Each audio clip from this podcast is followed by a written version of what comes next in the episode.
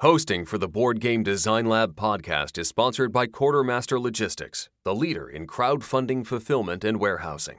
Check them out at qmlogistics.com. Welcome to the Board Game Design Lab podcast, a proud member of the Dice Tower Network. Each week, we want to bring you an insightful interview on a specific topic in board game design to help you design and create games people love. And now, here's your host, Gabe Barrett.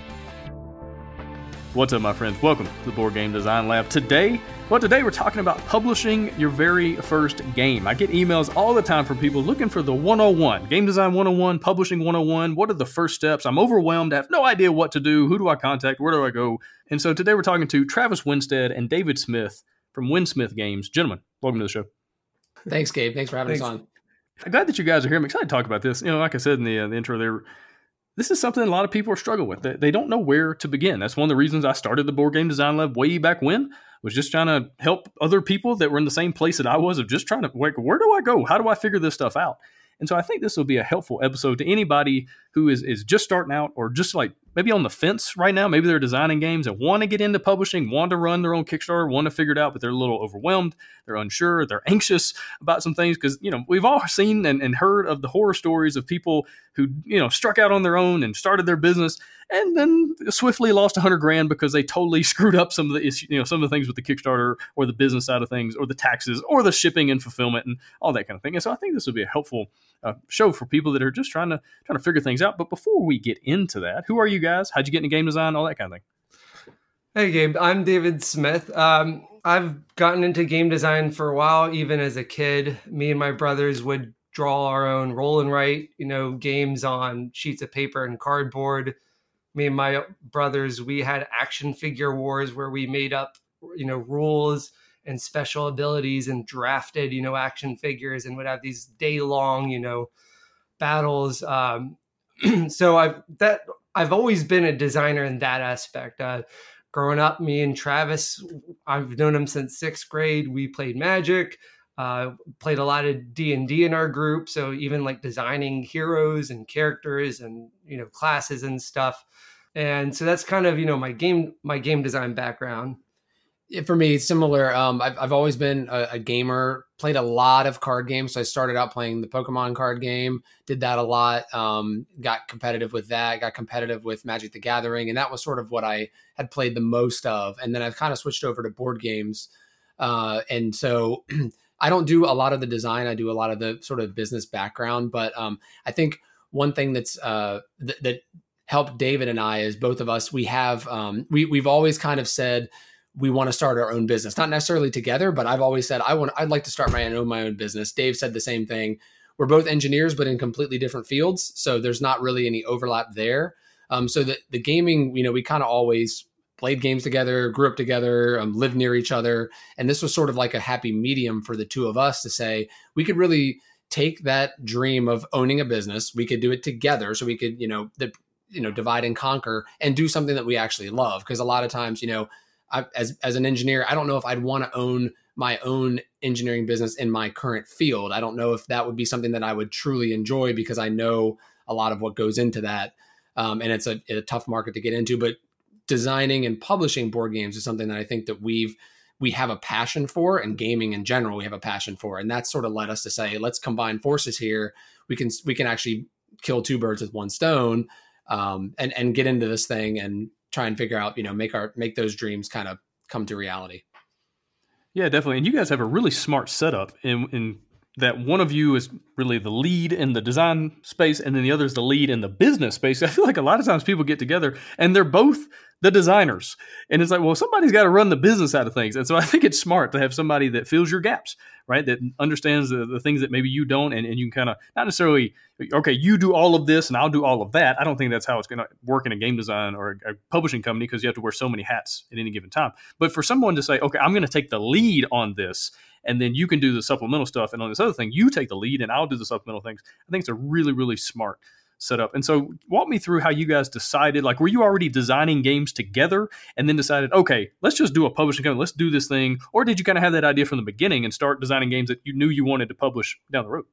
It was maybe a little less organic than that. Like I started designing games uh, after getting into board games probably about five or six years ago, uh, or even seven years ago. Uh, just I'd gotten the bug of playing a lot of board games, and then I was look. I got into dungeon crawlers, and I just wanted to find the perfect one. And eventually, I said, you know what? I like designing stuff, so why not just make it?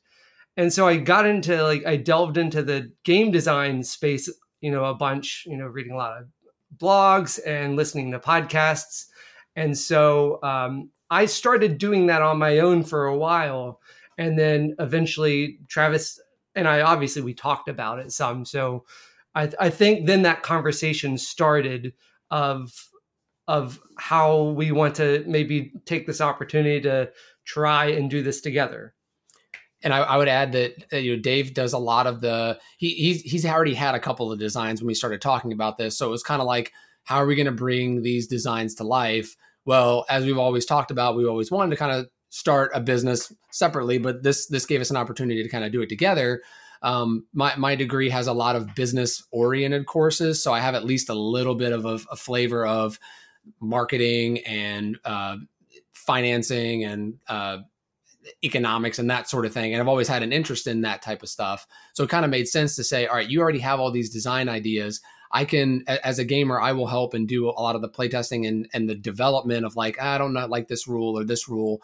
Um, but in terms of all the, the designs, Dave has most of them at this point, And I, I kind of said I could help here and take the business load off uh, off of you and and sort of go deep on that, as well as still getting that fix of like owning a board game company and doing something that you love and playing board games. So those two things kind of help overlap and kind of brought us together. Yeah, definitely. And how long ago did you guys decide to go into business? I would say like uh, we talked about it for a while, but we officially like you know started the the LLC and all that stuff uh, three years ago. So we've been and we and again we can kind of get into more of this of uh, hey we're going to start this business. We got a great game. Let's let's go let's go hard on that game. And it turns out that wasn't the right game. It was not. It was never. It wasn't going to work out the way we thought it would. Even though we had gotten a lot of good feedback. Um, you know, going through that development process. So I would say three years ago is when we officially started Winsmith Games, but it's been a lot of, I would say, storming um, of what are we actually going to do and kind of running into some brick walls as to are these games really good? And the other part of it, which I know we were going to talk about, is yes, the game is one of our games we think is really good and is done, but it's big and it's something that would be very uh, aggressive for a first project. So that that sort of you know, we're almost like to the finish line. All right, let's do this, and then we kind of start getting some quotes and saying, "Oh, this thing's massive. It's going to be tough for us to do." Uh, so we got to step back and say, "I don't know if this is the best idea to take this leap." we don't know what we don't know. If that makes sense. Yeah, absolutely. And so, all right, you've been in business three years. You got your first game up on Kickstarter right now. So it's the first game that's actually going to be uh, manufactured, printed, published, all that good stuff, and then shipped out to people. So three years is pretty good bit of time in between starting and actually getting a game you know out there in the world. And so I, I, don't that's not a bad thing. I think a lot of times people rush into things and they they they get way too excited about something and then they end up you know putting a lot of money into a bad idea a lot of money into something they're excited about that the market is not excited about. And so i think slow playing some things is, is really really smart really really wise. But i like let's get into what you were just saying. So you know three years ago i'm assuming you had some really cool ideas that have not come to fruition right? And you said you know you got one that's that's done but it's too big so walk me through kind of the the thought process into ultimately publishing the one that uh, you've got on Kickstarter right now. So you had other ideas. Tell me about those, and then why you chose not to go those directions, and then why you ended up with Ten Gallon Tank, which we'll talk about in a minute. Sure. Um, yeah, like I'd mentioned, I'd gotten into deep into like dungeon crawlers. I grew up on D and D, so I was playing a ton of like the D and D adventure games. There, my first Kickstarter backing, I think, was is called Myth, like this really fun like dungeon crawler with some deck building into it. And uh, eventually, I wanted to design, you know, my own uh, dungeon crawler, something very story driven heavy. Uh, I wanted to unlock new heroes as you played and have this unfolding story. Um, so, my obviously my first take at a game design was this massive, massive dungeon crawler. Um, and so I'd worked on that for a while and I fell into that trap of, you know, spending hours literally picking pictures to go on the prototype cards and just really delving deep in, into this time sink. Um, and so eventually, you know, Travis, I think, might have played a, a couple later iterations of it. I played with a bunch of friends, and I just realized it obviously wasn't going anywhere. And so I should start looking at other ideas. And so then we worked on another game for a while, and Tra- Travis started getting involved in another game that we were calling GameCon. It was like this mock um, gaming convention where there were booths, and you'd pick a booth and you'd play this little mini game. And that's when we actually started uh, talking to another developer that I actually uh, met through one of your interviews with a board game developer.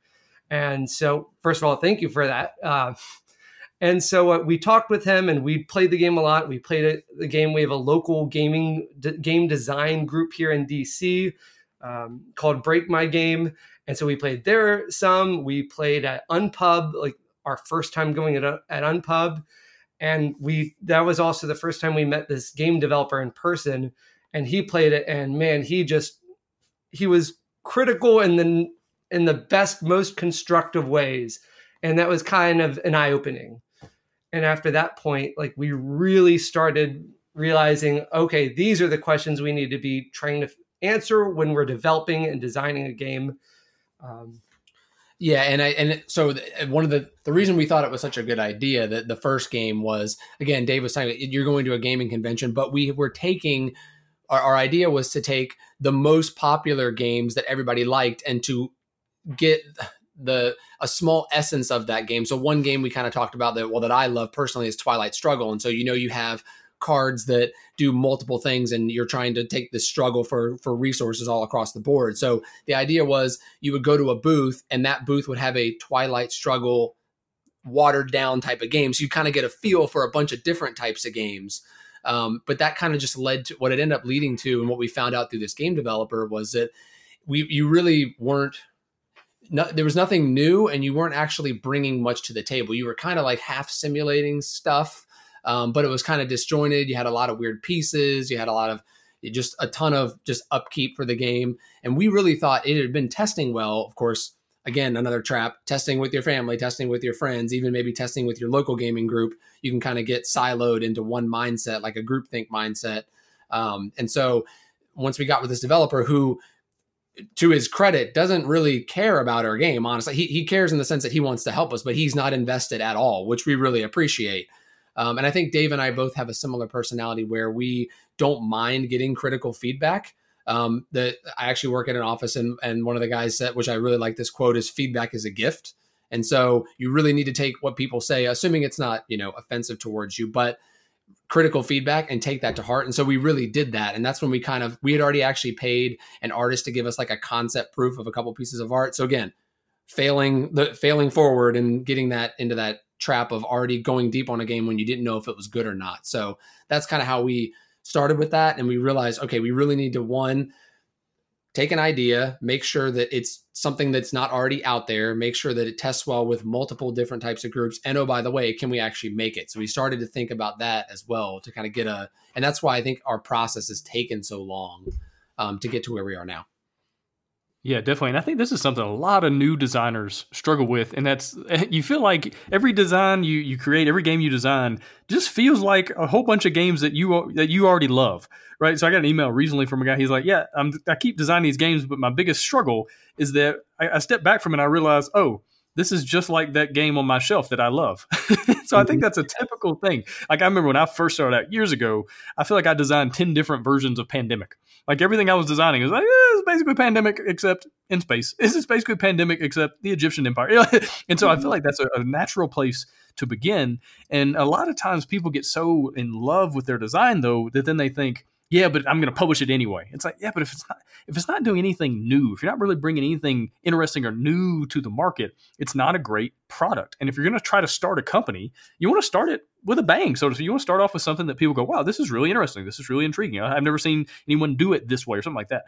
Uh, because really, it's just a matter of growing, right? So I, I, teach English, and I've got a lot of tenth grade students that are writing short stories uh, right now, and so they they keep writing what they have already seen, right? So I've seen different versions of different, like um, one kid just basically rewrote Mission Impossible, uh, another kid rewrote like one of the Spider-Man movies. Like they're just rewriting stuff that they've already seen, mm-hmm. but that's okay because they're learning, and it's this giant learning process. And I think that's a, a smart thing to understand. Is like when you're early on, you're just you're just creating to learn. You're designing things, you know, just to figure it out. And by the time you've done it for a while and you've designed so many games that are very similar to other games, well, eventually you get this like really interesting amalgamation of style. It's that whole idea like if you copy one person, it's plagiarism. If you copy 10 people, it's research. Right. And so you know, figuring out other uh, designers to borrow ideas and borrow their methods and borrow the way they do different things or different mechanisms, the more of a repertoire you get, the bigger your resume you know, gets and grows then all of a sudden we get in some really interesting ideas, some brand new original you know themes and thematic choices and, and design uh, angles and mechanisms, things like that. And so I think it's important if you're listening to this and you're new to this and you're like, why are all my games not very good? Understand that you develop taste before you develop skill. You would know what's good before you can design what's good. And so that's okay. Just grind through that. I think uh, it was Peter Haywood came on the show a while back and he said, finish a bad game before you try to design a good game that's finished. And so the biggest thing, just just learn and grow and, and do all these things and, and take them as learning opportunities.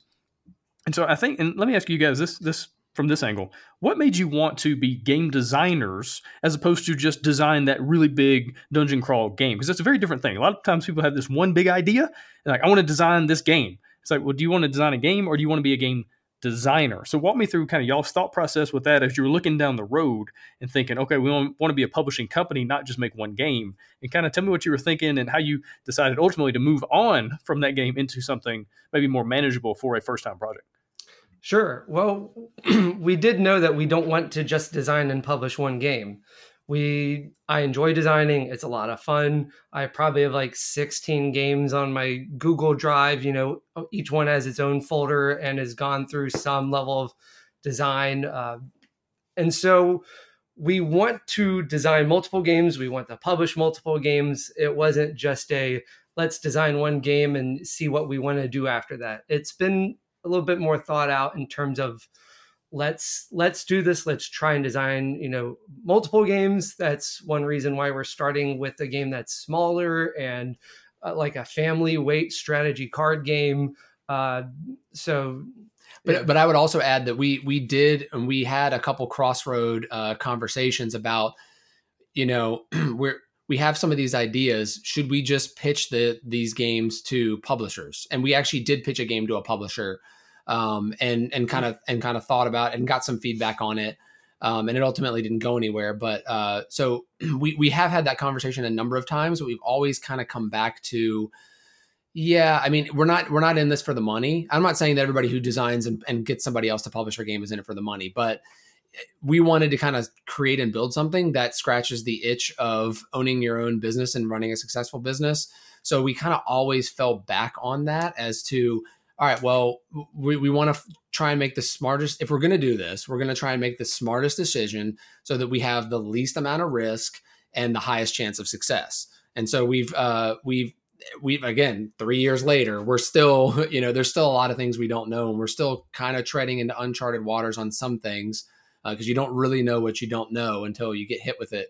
Um, but yeah, we've we that was an important point that we sat down and talked about for a while of should we just pitch this game or just start pitching games uh, and and not try and publish them? But we always kind of came back to this is one thing we've had on our on our bucket list to do, and so we want to we want to actually uh, put, build a business.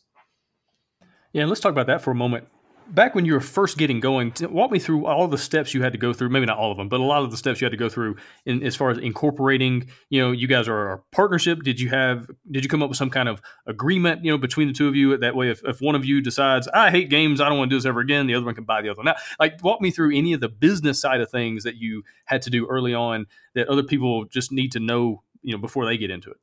Yeah, I mean, especially in a partnership, uh, one, it needs to be someone that you trust. So, I mean, I've known Dave since I was 12 in middle school. I mean, we went to the same college together. We hung out all since, uh, you know, since then. So we're really close friends. So I would know that I, I know I can rely on Dave that if something something happened and he weren't able to finish it, we have we'd have a conversation as to whether I would take it back on or if there's some reason I couldn't finish it. I mean, we talked about the three years. Part of that three years um, both of us have two kids now and two newborns in that three year period. So we've had a lot of just okay, we're gonna have to put this on hold for now, or hey, we'll go to Unpub and and and do that, and then we'll go to Gen Con and do first exposure, and then we'll just kind of see and we'll take it slow. And that's kind of part of understanding that life gets in the way, especially where we are now. We're not in our early 20s with no responsibilities uh, other than, you know, work and come home being single and can put all of our time into it. So that was definitely something to consider is how much time can you actually put into this if you're going to do it as a business because it's a ton of work.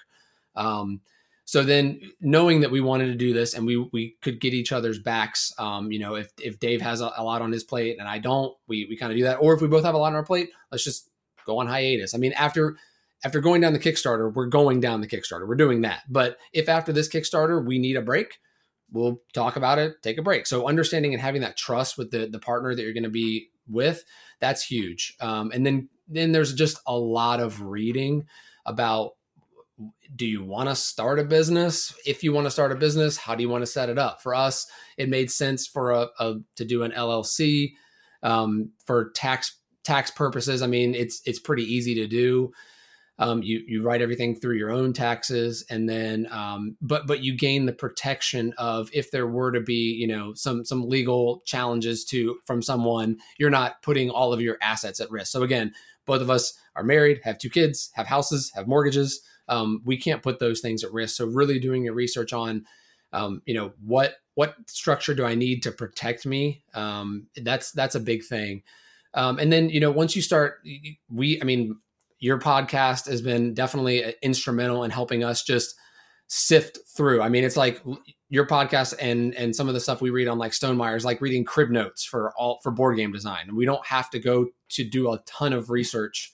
Um, we can at least get that that surface level of what we need to do and then go deep on the things we don't understand. So I think that's reading a lot and researching and learning from past mistakes of other folks. And that's sort of how we we never got to the point where we've made any big mistakes. I think because we've read a lot and researched a lot about what people have run into with shipping or freight or any of those nightmares that you don't know.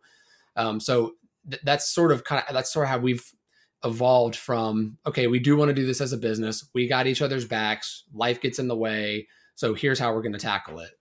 If that does that answer sort of the question the starting question yeah definitely i think one thing for anyone to, to think about especially if you have a partnership or if you have multiple people it's not just going to be you know you by yourself is have it in writing everything it, it doesn't matter yep. if this is your best friend in the entire world because business has a tendency to cause problems in relationships. And so if you don't have stuff in writing that's all just been, you know, written down, signed, you know, all going through the whole legal side of things, whether it's how much we're going to share in the profits, how much we're going to share in the workload. You know, do I own two thirds because I've put a lot more money into this, and you own a third? any, put all that stuff into writing into agreements. I was actually listening to a podcast uh, yesterday, a business podcast, and this guy was talking about contracts, and he said, "I don't call them agreements; I call them disagreements because the only time you look at them is when you're in disagreement about something." He's like, "Well, that's pretty funny because if you're in agreement about things, yeah, it's all good. We don't have to worry about it. As soon as we have a disagreement, okay, now we got to look at the contract. Now we got to look at the, the things we wrote down and make sure that you know we're getting on the same page about things, whatever it is. And so just have it in in writing. I've been telling my seniors, you know, you're about to go off to college have a, a, uh, contract between you and your roommate. That way you can always just point to things and say, hey, remember that contract you signed that you weren't going to eat my food out of the fridge? Yeah, you, you just broke that. You know, and just have it in mm-hmm. writing because it just helps helps things go a lot smoother and a lot better. Now, as far as the formation of things, did you guys go through like LegalZoom or what did you do on the legal side of things just to get it all rolling? Yeah, I mean, we read a lot about the LegalZoom. Um, for us in Virginia, it's not that hard to to set up an LLC. What one thing I was going to add to what your previous comment was, a lot of people will think like, oh, I just got to do all this paperwork. But in Virginia, to set up an LLC, you must have an operating agreement that must be signed um, as a as a part of you know. I think you pay a fifty dollar a year fee, and then you you set up your what like articles of incorporation type of thing, operating agreement, where you say we're going to be 50-50. Here's the main address. Here's all this other stuff. And so that is very valuable. So you can find a lot of, I mean, I think we found a standard template on LegalZoom. I, I don't quite remember if it was LegalZoom or another um, another website, but there's templates out there. Just go look for them, pick your state, and then that will give you all the fill in the blanks, at least to get you started. Now, if there's more, especially if it's somebody that you, I would say, haven't known or trust as well as I trust Dave, um, you, you know, you may want to add more stuff in there to make sure if there is something about, you know, if I do two thirds of the work, I can come for two thirds of the profits or whatever. Um, for us, we have it, we have it 50 50. So we're both in the same, uh, I would say status in life of having enough money to at least do this first project. Um, so we we contribute 50-50. Um, the workload goes back and forth 50-50. Dave has done a lot more on the front end um, because he's done a lot of the game design. Uh, he's he goes to some of the conventions I can't go to, um, but we try and go to as many as possible. So he's done more the definitely more of the legwork in terms of the the upfront design, and so now it's kind of on me to do a lot of the the back end stuff um, with his help. So for us, it's it's 50 50. Um, I again, I would even say we both agree with this. This first game, we're not in it for the money. Um, I don't think we're really in it for the money anyway. It's, I mean, it'd be nice if it's a supplemental income. Everyone wants to be Jamey Stegmaier um, and and do it for a living and wake up every morning and that's what you do all day. But um, for us, it's more of just about the process and saying we actually created something that's successful um, and building that brand, um, no matter how many you know iterations or or games it takes. Yeah, for sure. But one thing I, I do want to point out, and as far as the money side of things, you know, none of us are really in for it for the money. I mean, that's not why you get into game design. That's right. why you get into like investment banking or something along those lines.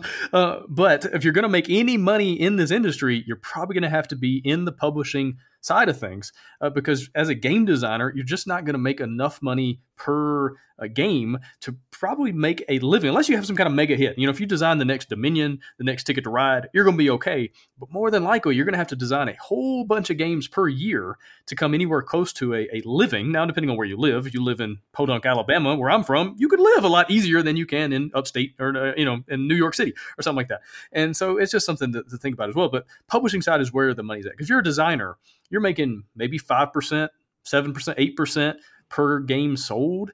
And maybe you sell a thousand copies, maybe five thousand. I mean, that's if you sell five thousand copies, you, you've you've done pretty well in the hobby side of the industry. Yeah, and, and I, would add, I, would add, on to that that point, uh, Gabe, what you just said um, in terms of that's one reason when we when we did pitch the board game uh, to the publisher, even though it you know they came back and said I, I don't know if this is right. This is a really big. this is the game that was a really big production that we we kind of have on the back burner right now. But we kind of one of the questions we asked was like, okay, great, we pitched this and it gets picked up. What did we Winsmith Games, our dream of starting a business, get out of that? Okay, maybe we get a design credit, and really Dave would get the design credit. So I mean, unless he said I'm designer Winsmith Games. I mean, he's he's going to get the design credit. So we still aren't building that brand. So that was a key thing for us as to, okay, great, this game gets published, but then people eventually forget about it. What what did we actually gain from it from a business uh, achieving our dream standpoint? Yeah, that's another really good point. Another thing I want to point out is okay, if Eric Lang goes to CMON Game, if Eric Lang goes anywhere in, in any company he wants to, or Matt Leacock or Rob Daviau, any of those guys, uh, any of those people, if they go to a, a game company and they say, "Hey, I've got this game idea," and it's going to be a hundred dollar retail, and it's got a ton of miniatures and boards and cards and dice, custom dice, all these things, it's going to cost hundred bucks retail. Okay, that company is going to go, "Okay, let's let's let's print it, publish it up, let's let's do the whole thing," because you are Eric Lang and Matt Leacock, and you know.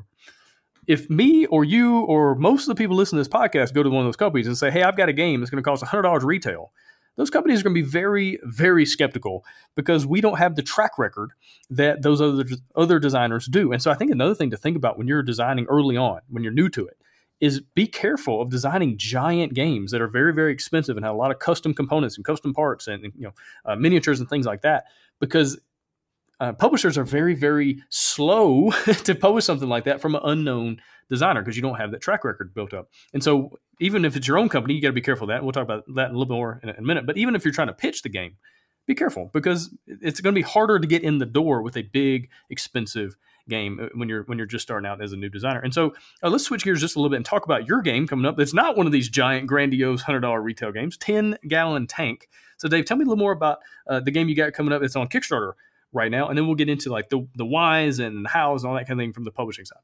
Sure. So 10 Gallon Tank is a family weight strategy card game. It plays two to five players in about 15 minutes. And it comes heavily influenced by the fact that I play a lot. Probably 90% of my board games are with my wife, my sister in laws.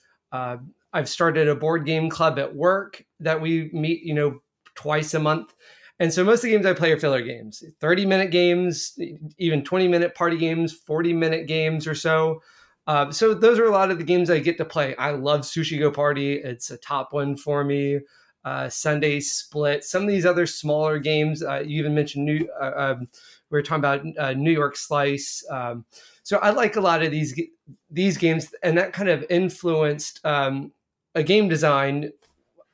And so, what Ten Gallon Tank is a, is a split and choose drafting set collection game. And so, the premise of the game is that uh, the players are just like these hobby aquarists, and you're trying to uh, draft fish and have the most aesthetically pleasing aquarium. The, there are seven different types of fish, and they score points in different ways, just kind of like the different sushis in Sushi Go or cards in Sundae Split. And a couple of things that are unique about the game that we wanted to try and do different, and you know what would set this game apart, is the splitting and choosing mechanism. Is that uh, based on the, num- the number of players, you form the the aquarium deck of all the different fish, and you shovel those together. And every round has three simple phases. First phase is uh, draw a certain number of cards and create this grid. And in most player counts, it's a four by four. And then the second phase is starting with the active player of that round, the first player of the round. They're going to split that one group of four by four into two groups along either a row or grid. Then the next player is going to pick one of those two groups and split it into two groups. And the next one's going to pick one of those three groups and split it into two. So we're going through and splitting these until you have like groups that are prob if players are playing correctly, they should be relatively equal in points or how the players are perceiving they're equal. And then after all the splits are done, the third phase is players draft groups. So the start player again gets to pick first what group he wants to add to his aquarium his hand and then the next player, then the next player, the next player. And so at the end, at the end of that, uh, you know, you each fish is going to score differently. There's also each game. There's also a public goal that has uh, an objective that you try and meet. So that's another way to score points. So there's going to be a, a, choices of okay, I want to I want to take this because I have a lot of this certain type of fish, but I also want to try and meet the goal because that could make or break. And a lot of times the, the points end up being relatively close, so it's a very tight game. You also have one of the one of the types of fish um, cannibalize one of the other fish. So the gourami requires you to discard another fish that's already in your tank when you get it. So it's more points. So you have to kind of, there's a lot of different balances of each of the different fish plays differently. Also wanted to add um, that Dave had a, a hobby as a kid of having freshwater fish. So another reason that we, we really liked this theme was it kind of it kind of played back to Dave's childhood when he he had a lot of uh, freshwater fish in aquarium. So we kind of got the idea there and then the other thing that's the, the games I think stands out in the game is the artwork that we have. Um, so the artwork we've chosen like the most colorful fish that you can have. We have really we have a really good artist. Um, his name is Alex Alex Pushkarov. Um, so for anybody who's looking for an artist, he's great. Um, but he so he's really brought like that the, the, colorful fish and the aquarium with all different types of fish to life. So that's another um, selling point of our games. It's a we think the art is just really uh, top tier. And that was one thing Travis kind of pushed to at mm. the beginning, asking me, like, what's this game set apart? What we have the mechanical aspects, but two, again, I like Sundae Split, Sushi Go, uh, Go Nuts for Donuts is a very popular one. And those games all have a very similar art style. And so we kind of talked, you know, from a strategic standpoint, publishing standpoint. Uh, I was look, we were looking at different artists, and we found Alex, who does this very vibrant, you know, colorful, beautiful illustrations and so we thought we could kind of st- set stand apart from the illustrations too. Gotcha. Well, first of all, you've introduced a word that I was not aware of, which is aquarist. A, uh, a person who likes aquariums is an aquarist, and that's a, an interesting little vocabulary fun for the day. Yep. But walk me through why this one, because I'm sure you had ten or more other games that could have been your first one, that could have been the first one to go to Kickstarter with. You know, get the art, get the graphic design, all you know, go down the whole road for. Why this one in particular? Okay, so this was this was really a strategic decision to publish this one first. So we, we've been talking a little bit about our our 100% complete game. So I think we should maybe talk about that um, just for a minute to kind of give the frame of why we've chosen this game over another game. So the game that we um, is, is pretty much done and is really big. It's called Flicked and Furious. So it's a dexterity combat racing game. And what makes it such a big production. Well, we, we would we plan to have miniatures, but it has this really large neoprene mat, screen printed neoprene, double sided mat. We've we tried, I don't know how many, half a dozen different types of material. The neoprene mat is by far the best thing, and it plays so well. Um, the, the the miniature slide, and it, but to be able to do it and to not have uh, it, it requires a really large mat. I want to say it's 84. What, oh no, it's 28 by 44 inches. 28 by 44 inches. So that in itself is, you know, we've been to a number of unpubs uh, in Baltimore, Gen Con First Exposure, uh, where we just had, I would say 15 people. The game only plays like four players. We had like 15 people standing around the game, like, when can I play this game? When can I play this game? So we know that the game is good, and we've we've had a we had our developer play it, and he it, it's just it all came down to the production. And so it's a really expensive game to produce, not only because the neoprene mat makes the cost high, but the shipping. It's an awkward pat. We've tried we've folded it every way you could fold a neoprene mat and it just it doesn't fold. You have to roll it. So you get this big product that now you're you're looking at sinking a ton of money into a a product that you are have awkward dimensions for shipping, awkward dimensions for putting on a shelf at a game store um, and so to kind of to kind of wrap that story up, we that's the one that we we really would like. That's like kind of our our number one number one down the road. Um, but there's no way we would want to take the risk of sinking a bunch of money into a project like that, running into major issues and sort of exponentially multiplying your stuff like freight and shipping on a big project, which we know something about. So we have this other game, 10 gallon tank, which we're really proud of and, and stands apart because of the art, um, some of the mechanics as well. But it's a family weight game. We can we can get into the marketplace. Uh, you know, fingers crossed, successful Kickstarter. Get into the marketplace, learn a lot, and have low risk. So our goal is in the neighborhood of um, eight to nine thousand. So that if for some reason we had to go all in on our own bank account, that's doable. The other projects we we wouldn't be able to do. Um, as you mentioned earlier, um, having a big hairy game that you're just like, I'm going to go on Kickstarter and I'm going to say $50,000 goal. And oh, by the way, you don't know me. You don't know anything I've done. You don't know how this game plays. You've never played it. Why would anyone want to back that type of game? So that was our strategic thinking of we need to learn how to go. We need to go through this process once, twice, maybe three times to figure out what what are the if we're going to make a mistake let's make a small mistake and something that we can handle as opposed to a massive game that we're we're going to have to pay tons of money with mistakes. So that's how we came with to to want really want to publish 10 gallon tank. Um, and and we've put a lot of time. I mean, we've been testing this for over a year, probably almost a year and a half now. Um, and it's gone to unpubs, break my games, first exposure twice, um, a ton of uh, played it at work with random people, played it with friends, sent blind playtests out.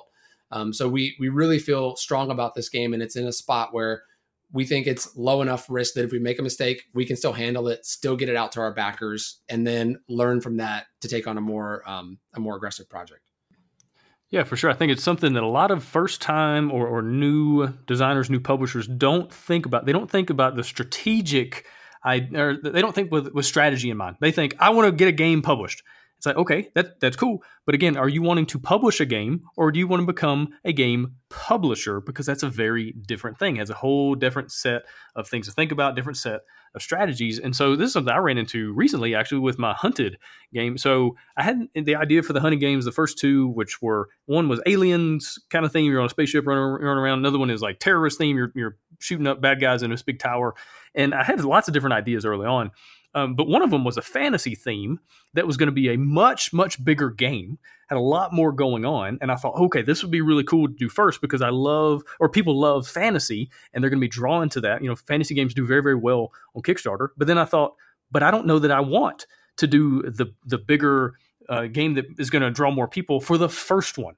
So I'm going to do these other games that are smaller, smaller in scope, uh, easier to manufacture, easier to print and publish, and cheaper, right? Build a crowd, build some fans, you know, grow, learn, figure out the the manufacturing, the, the fulfillment, all of those things. Make mistakes that are gonna, in you know, that are, go, are going to happen, and then later do the bigger game once I've built a foundation of fans, built a foundation of people that like the game, that want the game, you know, similar system and that kind of thing, and then and then do the bigger game that's going to draw more people later. You got to be careful. You don't necessarily want your first campaign to go viral and to make 100 grand, 500 grand, million dollars. It, it's awesome. That's a cool thing. It's a good problem to have, but you're going to make some really big mistakes, guaranteed. And so, do you want to multiply those mistakes by 300 backers or by 3,000 backers, right? Because if you make a $1 mistake on the 300 backer game, okay, that's $300 versus 3,000 backer game, that's $3,000. Now, if you make a $10 mistake, okay, now we're talking in some real, real money. And so you got to be careful. You don't necessarily want that first game to be this giant mega hit. You, you, might want to slow play a little bit. That way you can learn and grow and, and figure things out, build a crowd, build a, build an audience.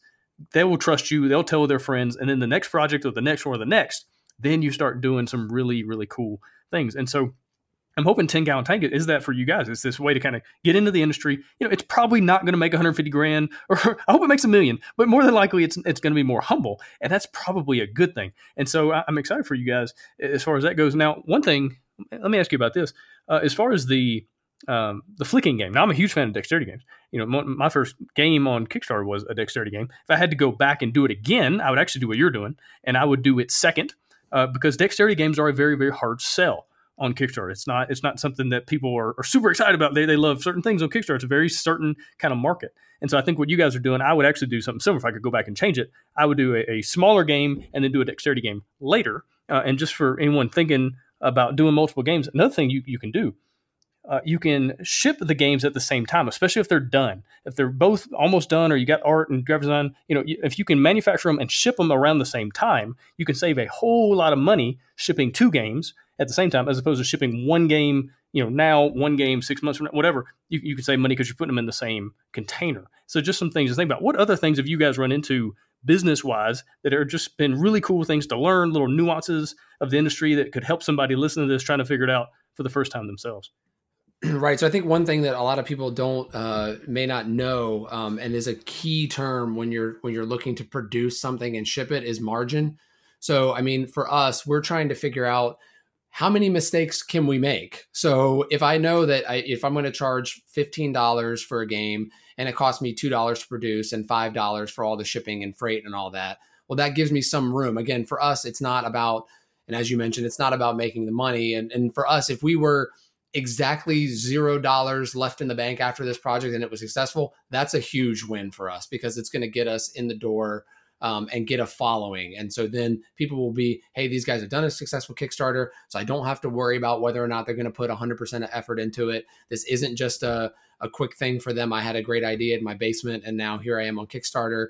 Um, so that, but but learning about taking every dollar and cent, um, and I think. Uh, I, I've used Excel for most of my uh, professional career, but even I went out and said, I, would like to get a template from someone who's done a successful Kickstarter. And there are a bunch of them out there to figure out what's my funding goal? What are all the things I at least need to have a cell in my spreadsheet to fill in? Whether or not I just put in a, a, a big number in there uh, as, as sort of a risk mitigator if I if I don't know exactly what I'm going to have, you can at least use that and then say, all right, if I have to order, you know, 1500 units of this as a minimum, um, then I'm going to have to, you know, for every mistake I make on this, it's going to cost me an extra dollar. So do I have that within my MSRP? And then, and that's a big thing too, is MSRP. And I think there's a lot of, a lot going back and forth.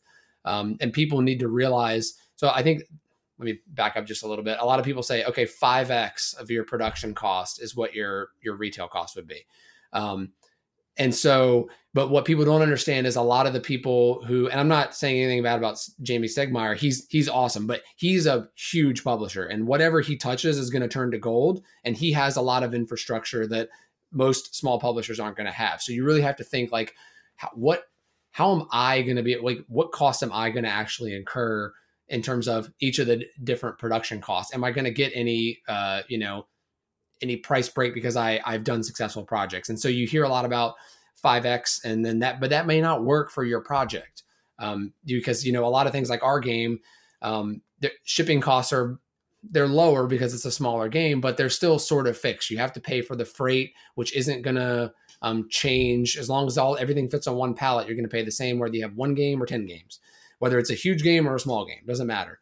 Um, so you really need to uh, learning about that and, and building up saying, here's my MSRP. Now I'm going to subtract every dollar for, for every unit. I have this cost and I'm going to, and my freight is divided by number of units. So that's part of the dollars and cents that come out. Now, what am I left with? That's basically your, your management reserve. If you want to get into project management, that's what you have left over for mistakes for for your known unknowns and your unknown unknowns and so that's really like a key concept learning about margin um, and especially if you so one other one other piece about margin would be if you do want to look to build a business and build capital, eventually you're going to want to have money left over at the end of your campaign so that you can take on a more aggressive project. So for us, Flicked and Furious, it'd be nice to have some money left over in the bank to say, all right, if we make a twenty thousand dollar mistake, we've made this you know, this money in our bank.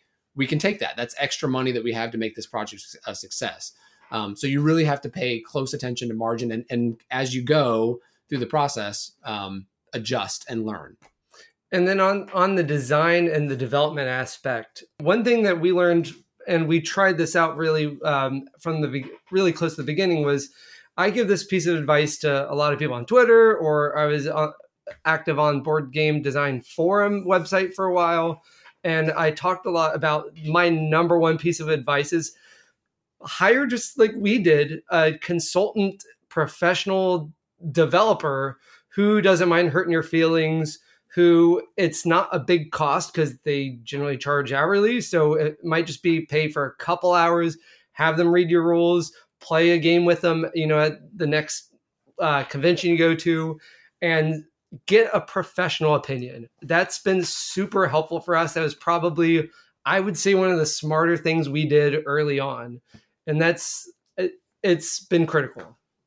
Yeah, for sure. And that gets back into okay, are you publishing a game or are you becoming a publisher? Because if you're becoming a publisher, go out and get the development done, right? You, you almost have to, right? Get the professional editing for your rulebook, all those different things that a publisher would do that you might not do if this is just, you know, if you're a one and done company, I'm just going to do this Kickstarter and hopefully make some money and that's it. Okay, then you've got a little more leeway. But if you're trying to become a company, build a foundation, build some raving fans, you definitely want to go that extra mile for your product right? And so another thing that, that, a lot of people, I feel like going into Kickstarter, there's kind of two ways of looking at it as far as the the money on the back end. And you brought up one way, and then uh, there's also kind of a, a different uh, train of thought. So your direction right now is okay. We're going to try to make some money, and then we'll take that extra and we'll pour it into the next project, and the next. You're, you're trying to build and go from there, right? And that's actually my my uh, viewpoint as well. It's like okay, I'm going to take X percentage of the profits from this this campaign, and then I'm going to fund art and graphic design and prototypes and that whatever for the next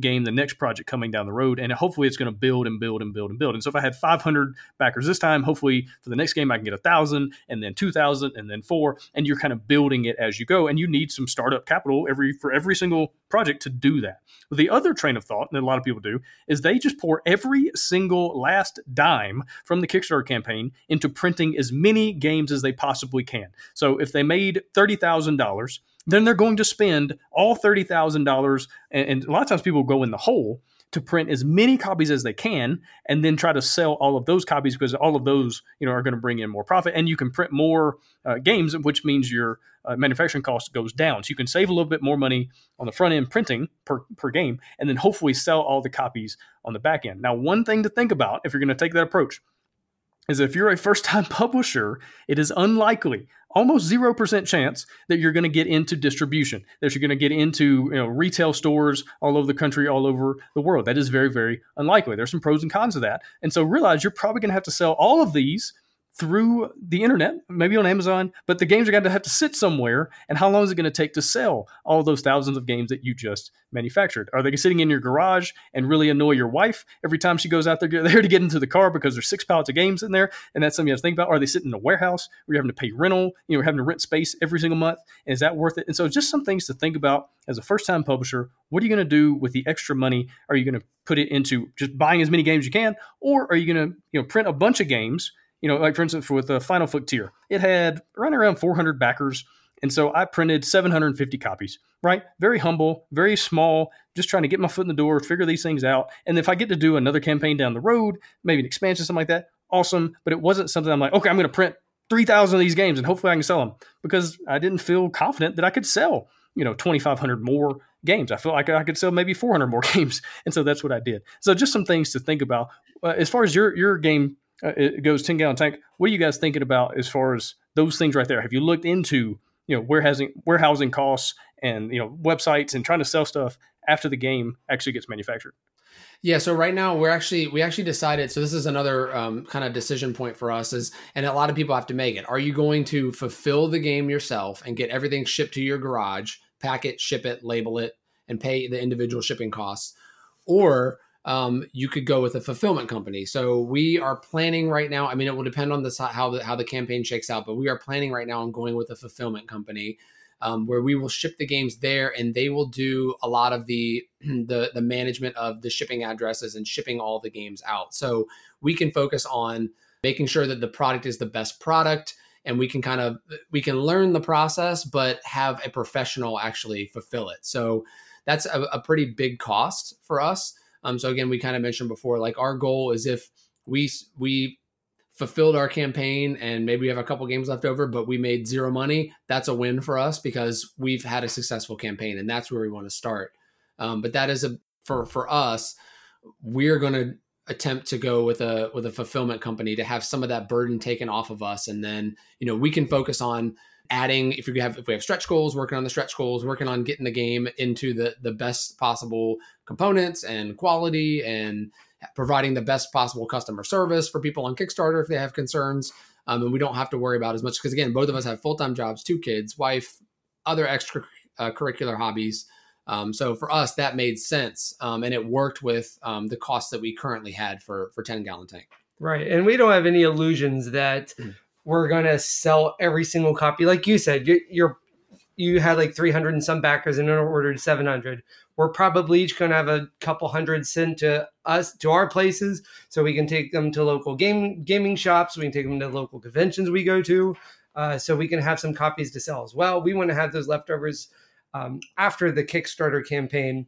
We know that um, there's some a lot of legwork to be done afterwards to you know continue selling because again we're still thinking about this as we're building a brand we're building a company so yeah that's that's part of it too and to add on to what you said before, Gabe, about selling games not through distribution, you have to hustle if you're going to sell games at a convention. I mean, I've seen people there who have had to pay for booths to sell their products. And I mean, even then, sometimes, you know, there's nobody at the booth. And so you have to really hustle. So if, if you're going to, if you really want to not just like you said, publish a game, but become a game publisher, that's a big piece that you have to be willing to put in the work um, you know, build a following on Twitter or social media, and then just always you have to always be on. It's like when you're when you work for yourself, you're always on. If you take a day off, you're not making money.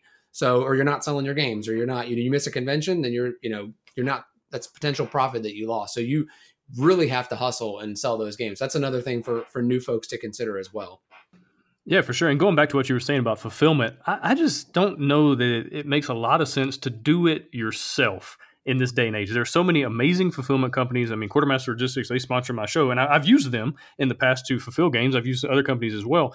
And by the time you, so they get price breaks on the shipping because they do so much shipping, they get price breaks that the normal person's not going to be able to get. And so by the time you pay them, right, for whatever cost, you know, the, the packing fee and all the all the stuff, it almost breaks even by what you would have had to, to pay yourself. It's, it's usually not that big of a difference as far as actual overall cost. And then you think about the opportunity cost and how much time it's going to take you to ship however many games out of your, your basement, out of your garage, the hassle. You got to run back to Walmart or Home Depot to get more tape. Oh, you ran out of boxes. You got to order the, like, it's just such a hassle. And then you have all the issues of, uh, of just shipping. So shipping just comes with tons and tons of issues. Hey, my package never showed up. Hey, it went to the wrong ad- address. Hey, I forgot to tell you that I moved yesterday, and so now I'm in a different state. And now what are we going to do? so it's just a lot of hassle. And I can just point them to my fulfillment partner and say, hey, talk to them. They have all the tracking information. They have all the things. If you didn't get your game, they'll send you another one. I'm just going to sit here and keep working on games and working on my business. And so it's just something to think about when, you're doing this, especially if you're by yourself. You guys at least have two of you. We can kind of split the work if you wanted to. But it, fulfillment companies make a lot of sense. And so anything else that you've learned business wise or designing wise, right? So Dave, maybe, maybe let's talk from the designing angle working on these games, this one in particular, and then other ones, anything from the designing thing that makes the game easier to publish, especially for a first timer, especially for a new company, what are some things you've had to think about from a design standpoint just to make it as, as easy to get to the publishing as possible? The components are a big part of that. Uh, obviously, we talked about, you know, a large dexterity combat racing game with big neoprene mats and miniature cars that are flicked across and uh, obviously that has major major you know issues with shipping and logistics and um, those raise the prices up a lot so what is a little bit more attainable is i mean 10 gallon tank is a card game that's it's simple to produce it's simple for players to you know, understand, uh, especially since it's a lighter game. It is a family game. It's a gateway game. Uh, they're not jumping into something with a thousand cubes and you know modular boards. Don't get me wrong, I love those games, but we're thinking strategically in terms of the game we pick. And so a game with simple components, a game that's simple to to to teach someone. Uh, we wanted a game that would be you could teach someone the game in three minutes and you could set up the game in one minute and you can play the game in under 20 minutes and so for a first game, that just seemed like a really good uh, move to make. And of course, you know, we still had to design the game. Uh, the first theme actually wasn't even fish, and it had it was a cooking game. And so then then once we started down that road of the design, okay, we did actually sit down and talk about themes some and mechanics and the game eventually split into two different games um, and there's a whole nother game that came off the original iteration and so, um, I guess from a design and development, you know, piece of advice, um, think about how easy the game is to pick up, uh, how to teach, uh, especially if this is your first game. Uh, start simple. Yeah, for sure. Another thing to think about, and go, going back to your components, is the box size and what goes into the box. And so, more than likely, your first game is probably not going to be in retail stores. Maybe a few, maybe a few people will back your Kickstarter, a few retailers, and it'll go to their stores. But more than likely, it's not going to be on hardly any retail shelves. That's something very important to keep in mind because if that's if your if your game's in retail, you want the box to be kind of big right? Because that way, when people walk by the shelf, they look around, the bigger box stands out. That's why so many games you buy from a, a local friendly uh, game store, friendly local game, whatever, FLGS. Uh, that's why so many games you buy from those places the box is actually probably a good bit too big for the game. You'll open it up, you're like, wow, they could have fit this game in half the size of the box. Yes, but you might not have seen it on the shelf when you walked by because the bigger box stands out. And so that's something to think about if your game is in retail. If it's not going to retail, then make the box smaller. Make it as small as you can, and that way it's cheaper to ship. Make sure it fits in some of those flat rate, the smallest flat rate, the cheapest flat rate box that you can. That way it's a whole lot cheaper to ship, a whole lot cheaper to fulfill. At least in the United States, a little bit different once you get international and, and you know different fulfillment companies in uh, the EU and, and Australia. Different, it's different there, but at least in the U.S.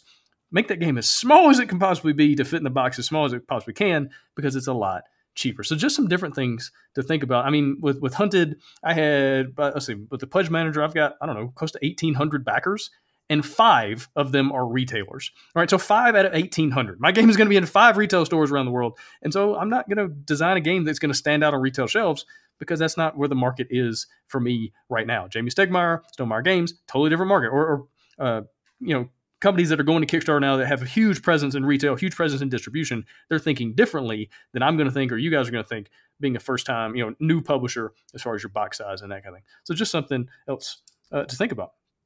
And box size is also twofold in that it's cheaper to produce. I mean, we've we've gotten quotes from multiple companies on actually now multiple games. We've seen the price of the box is generally one of the largest pri- uh, costs of a game. Yeah, it's usually the biggest cost. Absolutely. And it was and it was really the sort of the the death knell for now of our bigger game, Flicked and Furious, because we were gonna have to we were gonna have to figure out how to get uh 27 by 44 mat uh into we, we talked about having to put it in a tube because it has to be rolled. If it's folded, you lose the experience. If you cut it in half, you lose the experience. And so, I mean, that's just like just what do you where do you put the components? We so we talked about okay, you you're going to roll the mat up and then you're going to put the components in the the center where there's where there's like the gap. or are we going to have extend the box out and have a little little space in there to put components? So it's a it's a huge thing if you you know just to, designing boxes. And that for us is what really made us rethink trying to publish a really big game first um, and having all those extra variables that we really don't know much about. I mean i don't know of any game maybe flick wars which was a dexterity game that had a, a, a really atypical box like a, I think it was a it was a triangle, but like extended, and they that's he that's how he put his neoprene mat. So something like that. I mean, there's very few, so it's uncharted territory for someone who's already in uncharted waters. It just didn't make sense. So it's definitely something to consider. Yeah, and just continuing the, the box conversation, another thing to think about is game shelves. So in people's houses, if the game if a game doesn't fit very well on a shelf, it is much more likely to get given away, get sold, get traded, not get played, get lost behind whatever. If it doesn't fit on the shelf, very well, or if it doesn't stack very well. And that's just another thing to think about. Is this game going to fit on people's shelves? A smaller box is easier to fit on a shelf at home, even if it's not better on a shelf in retail. So it's just something to think about. And this is a lot of stuff you don't realize until after you've done it, and then it, you know it, it didn't work out, or you, you kind of learn learn the hard way. So if you're listening to this, please take these words to heart. Uh, we we have done some things and made some mistakes, and so please trust us and, and learn from our mistakes, so you don't have to make the same ones as well. All right, so we alluded to this a, a, moment ago. We're talking about social media, talking about marketing, talking about how in the world do you get the game in front of people. It's it's a crowded market out there. It's super noisy. I don't think it's super saturated. I think there are plenty of people still out there trying to buy games. You know, super excited about new games coming out. You can see that all over Facebook. But what do you guys? What have you been doing, and what's your advice to people just starting out, just trying to start out? As far as social media, marketing, developing a presence online, developing a, a presence kind of in the media, out in the world, more than just you and your your game design little basement or whatever, but actually getting out there and selling the game, selling yourself. Uh, well, my first piece of advice is to just talk to people. It it didn't start out as trying to do Twitter to build a brand. It started out talking to people because I was interested in what they had to say, and uh, we wanted to seek, you know, wisdom of others and so we could um, get kind of that conversation rolling. But we did strategically choose, you know, like years ago, let's start this LLC, knowing that year we're probably not publishing a game. You know, year two, we may not even be publishing a game. But let's start building the brand and let's start getting active and let's start engaging with folks. Um, and so we've been on goodness twitter for over three years now active on it. Uh, like i said i've been active on the board game design forum website for a while. And so a lot of it was just engaging with people uh, you know talking about what games they're designing what you know, what feedback you have for them. And then a lot of times they were happy to reciprocate and give feedback back to you and so that's that's kind of been uh, one mantra, just in terms of just engaging with people, being involved. Um, yeah, and, and this is like a really small thing, but I think it's kind of interesting for folks. You know, if you're going to go onto Kickstarter and you're going to try and build a brand, um, I'm not saying you need to you need to go and and buy uh, support Kickstarter projects that you don't believe in or you don't want to play. But we actually strategically we created a Winsmith Games Kickstarter, knowing we were going to publish a game, hopefully, but leaving our option open. And every game that we back, whether it's my game or Dave's game that he wants to play, is through that account. So, um, it, you know, if you look at our Kickstarter page, you'll see that this is our first project created, but we backed, you know, 40 projects or something like that. And I think I even, I even had my own Kickstarter account and had accidentally backed a game on there, canceled it, and went on Winsmith Games and backed it. And I, it, it's a small thing, um, and it's not. You should not expect that if you back 40 projects that even one person's going to back your project. But what Dave is kind of mentioning and is kind of giving back to the community before you ask for anything from the community. Um, so he's the, he was just on board game design forums, like not even saying, "Hey, he, I have a game." Just, "Hey, how do you get into this? Hey, do you have something I can look at? I'll, I'll edit your rules, or I'll play I'll play test your game. I'll do give me a print and play, and I'll play it and let you know what I think."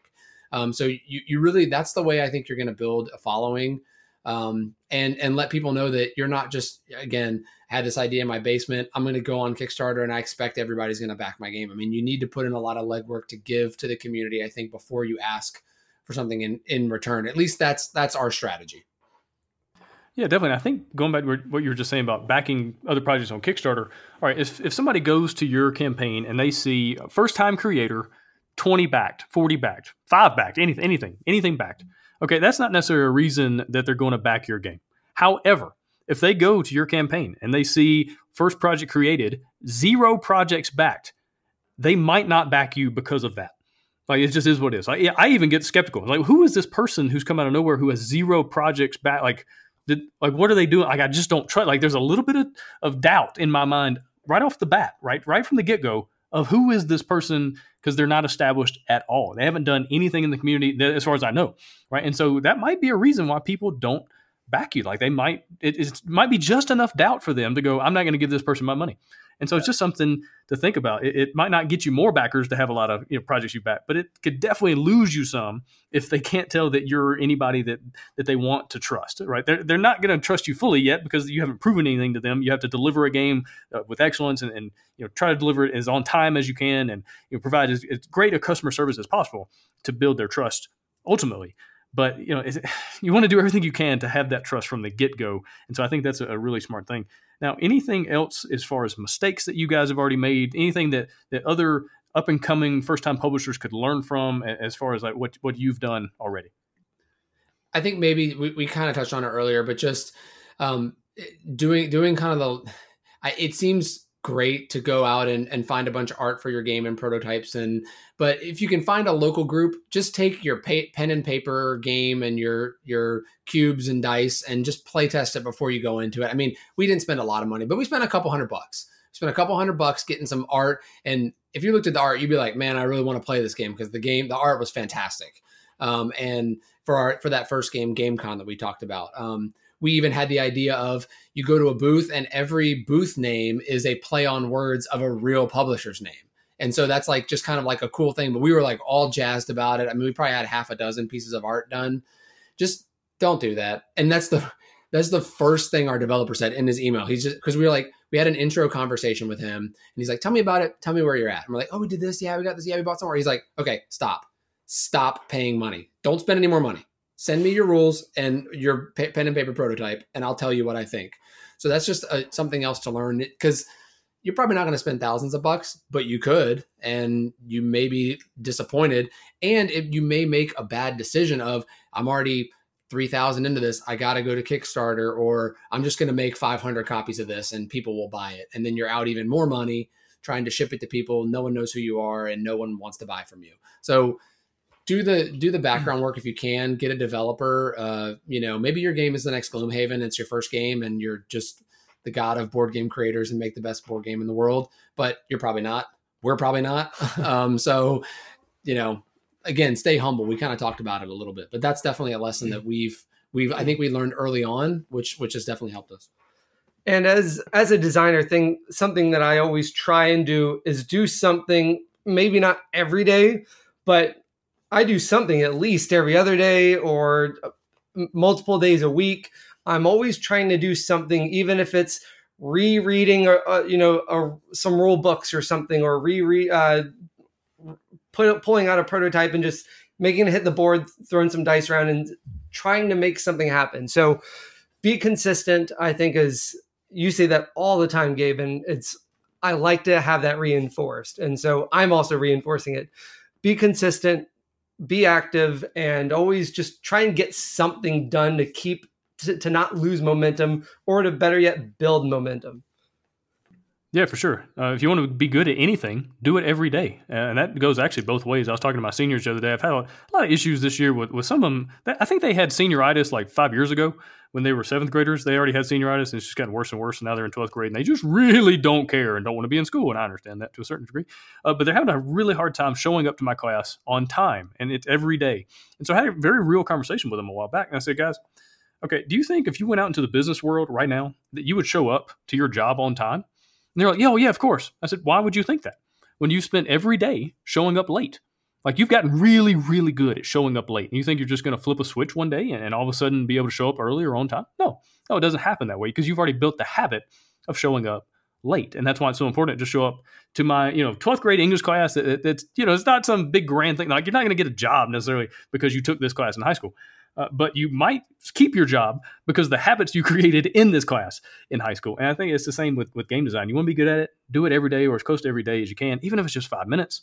Do something, right? Yep. Even if it's just taking five ten minutes and just pondering, just thinking about game design, like even that, because that can lead to some really cool things. But just scheduling that time and being as consistent as you possibly can, and assuming that, especially as a first time publisher, assuming you're not going to be an outlier, assuming you're not going to have some kind of crazy luck.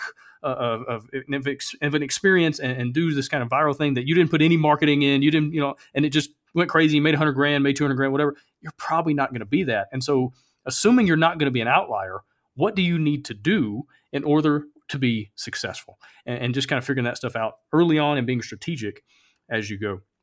Anything else you guys want to add as uh, closing thoughts for being a first time publisher? I think we have it organically because it, there's two of us. But if you can find somebody who can play devil's advocate with you um, on any topic. I think it's it's invaluable. Someone who is invested in your project, not necessarily you know a, a game developer. They're going to give you different pieces of advice about the mechanics of your game and whether this game is marketable. But also having somebody who can look at something and give you critical feedback, who you trust, and you won't, and you can take that to heart. I think we've we play off each other really well um, in terms of you know D- Dave. Ha- like I said, he does all the designs, and then he'll well, he'll talk to me and I'll just I'll just say, well, wait, why would you do that? Why would you, you know, why don't we? Is that going to be able to sell? How's that going to be? You know, and he'll do the same thing when we're talking about. Well, think about do you know putting this as like a stretch goal well why would we do that and so it's if you can find somebody that you who understands what you're the arena that you're in because you probably have a local game group hopefully somebody in there is somebody that you you trust their opinion um, and have them play devil's advocate it works well for us because we're in business together um, so i'm in, i'm definitely invested in anything Dave does, and I think he's invested in anything I do. Um, so finding that person, I think, is is definitely critical um, and can help you. You, you know, it doesn't have to be somebody you pay hours, but just somebody you can bounce off in an email or you know text or whatever. Absolutely. Yeah, I want to add one thing real quick to that, just from personal experience. If you have a friend or somebody close, family member, somebody that's a graphic designer that can be in that role that you're talking about, it is a tremendous boon to your company. Uh, it's one of the biggest blessings of my life that my friend Drew, uh, who does all, does all the graphic design for my games and books and whatnot, uh, he's he's amazing. And there's been so many times where I've had an idea for something and said, "Hey, I, I want to do it like this," and he'll come back and go, "Yeah, it's that's an okay idea."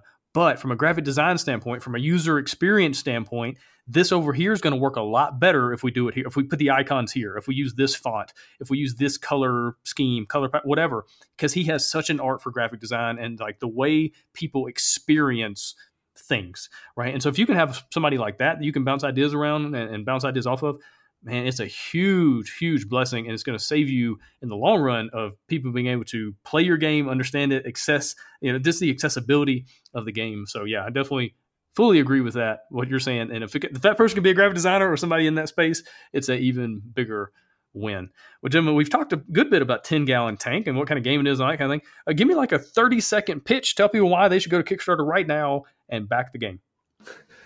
Well, again, it's a family weight game. It's a gateway game. It's if you like sushi go, if you like Sundae Split, go nuts for uh, go nuts for donuts.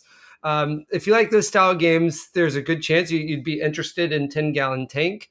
Um, if you like games that have beautiful illustrations and really pop on the table uh, and that are easy to teach, it's it's that style of game as well. It is a again two, plays two to five players, plays in 15 minutes. Uh, I split basically everyone splits and chews. It is a game where players are uh, again splitting the fish the grid into smaller groups and then they're all drafting them so it's kind of got this that two level of decision making how do you split and then what do you pick and then to add on to that just from uh not really not really a shameless plug but the two of us are if you're if you're worried because we're a first time creator just note we're telling you that I think this hopefully this podcast has shed some light. We're putting in the work for this. We've we've tried to think about as much. This isn't something we've we've jumped into hastily. Um, we are both we both try and be as perfectionist as possible. Um, we're we'll, I'm sure we'll make some mistakes, but we'll do our best. Um, we are invested in building a brand and invested in getting the best product out there. Um, so that's just our words, but I, I, I, thought it was it was good to mention. You know, we are at local conventions in the DC area. We go to Gen Con every year. Um, we're on Twitter um, and and very active. So you know, hit us up on on Twitter and just talk to us if you're if you're on the fence about it. Um, check us out, and you know, if, if you if it's something that you'd like, uh, we'd we'd really appreciate that you back the project. And on Twitter, we are at Winsmith Games. Awesome. And uh, you also get to impress your friends because you know what the word aquarist means. What's funny is we just had the voiceover actress uh, do our Kickstarter video, and she had like any special requests or anything I need to know. And I had to Google how to pronounce the word aquarists just so I could show her phonetically, you know, how it's pronounced. But yeah, that was kind of neat to learn that. awesome. Well, gentlemen, Travis, David, really appreciate your time. Appreciate you coming on the show. Good luck with 10 Gallon Tank on Kickstarter right now and everything else you got going on. Awesome. Thank Thanks you. for having us. We really appreciate it. Thank you. Thanks for listening. Hosting for the Board Game Design Lab podcast is sponsored by Quartermaster Logistics, the leader in crowdfunding fulfillment and warehousing. Check them out at qmlogistics.com and find all sorts of game design resources, bonus material, and chances to win free games at boardgamedesignlab.com. And until next time, keep designing, keep playtesting, and keep creating great games. Did I mention keep playtesting?